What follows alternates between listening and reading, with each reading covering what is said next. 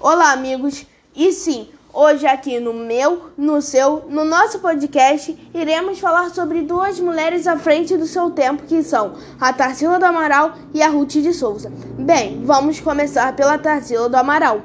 Nasceu no dia 1 de setembro de 1886 na fazenda São Bernardo, no município de Capivari, interior de São Paulo.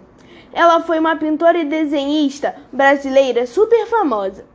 Ela era filha de José Stanislau do Amaral Filho e Lídia Dias de Aguiar do Amaral. Tarsila estudou em São Paulo em uma escola de freiras e no Colégio Sion. Completou seus estudos em Barcelona. Ainda em Barcelona, fez com 16 anos seu primeiro quadro chamado Sagrado Coração de Jesus.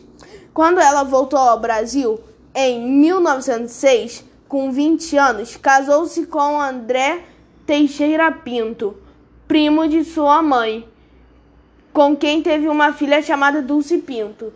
Só que em 1920 se separou de André Teixeira e foi para Paris, onde estudou na Academia Julia, Escola de Pintura e Escultura.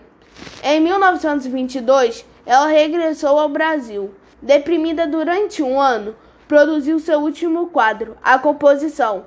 Outros quadros que ela fez foi A Feira de 1924, A Estação Central do Brasil de 1924, O Pescador de 1925, Abaporu de 1928, Urutu de 1928 e Crianças do Orfanato de 1935, entre outros muitos legais. Tarsila do Amaral morreu com 86 anos no dia 17 de janeiro de 1973.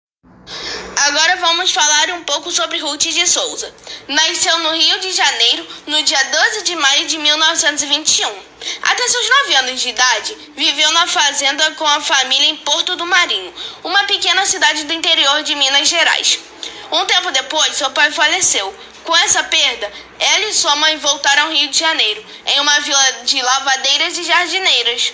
Desde menina, sempre se interessou em teatro, quando assistia récitas no Teatro Municipal. Depois de um tempo, a revista Rio toma conhecimento do grupo de atores liderados por Abdias do Nascimento, o Teatro Experimental do Negro. Ela se uniu ao grupo e lá fez sua estreia em O Imperador Jones de Eugene O'Neill, em 8 de maio de 1945, no palco do Municipal do Rio de Janeiro. Por uma indicação de Pascoal Carlos Magno, ela recebe uma bolsa de estudos de uma fundação que fez ela passar um ano nos Estados Unidos, na Universidade Harvard, em Washington, e na Academia Nacional do Teatro Americano, em Nova York. Em 1948, foi indicada pelo ator Jorge Amado, estreia no cinema em Terra Violenta, adaptação do seu romance Terras do Sem Fim, com direção do famoso norte-americano Edmond Bernold e de um elenco incrível que fizeram um filme espetacular. Pelo seu desempenho em Sim a Moça, torna-se a primeira atriz brasileira indicada para um prêmio internacional, o Leão de Ouro, no Festival de Veneza de 1954, contra outros famosos da época. Em 1959, viveu um momento especial no palco, quando protagonizou Oração para uma Negra. Depois de atuar em vários lugares, em 1969, integra o elenco da TV Globo e nela se torna a primeira atriz negra a protagonizar uma novela que foi Acabando do Pai Tomás. Depois de tudo que aconteceu com ela, descansou por vários anos até morrer com 98 anos por causa de pneumonia, no dia 29 de julho de 2019. Bem, espero que vocês tenham gostado do podcast de hoje.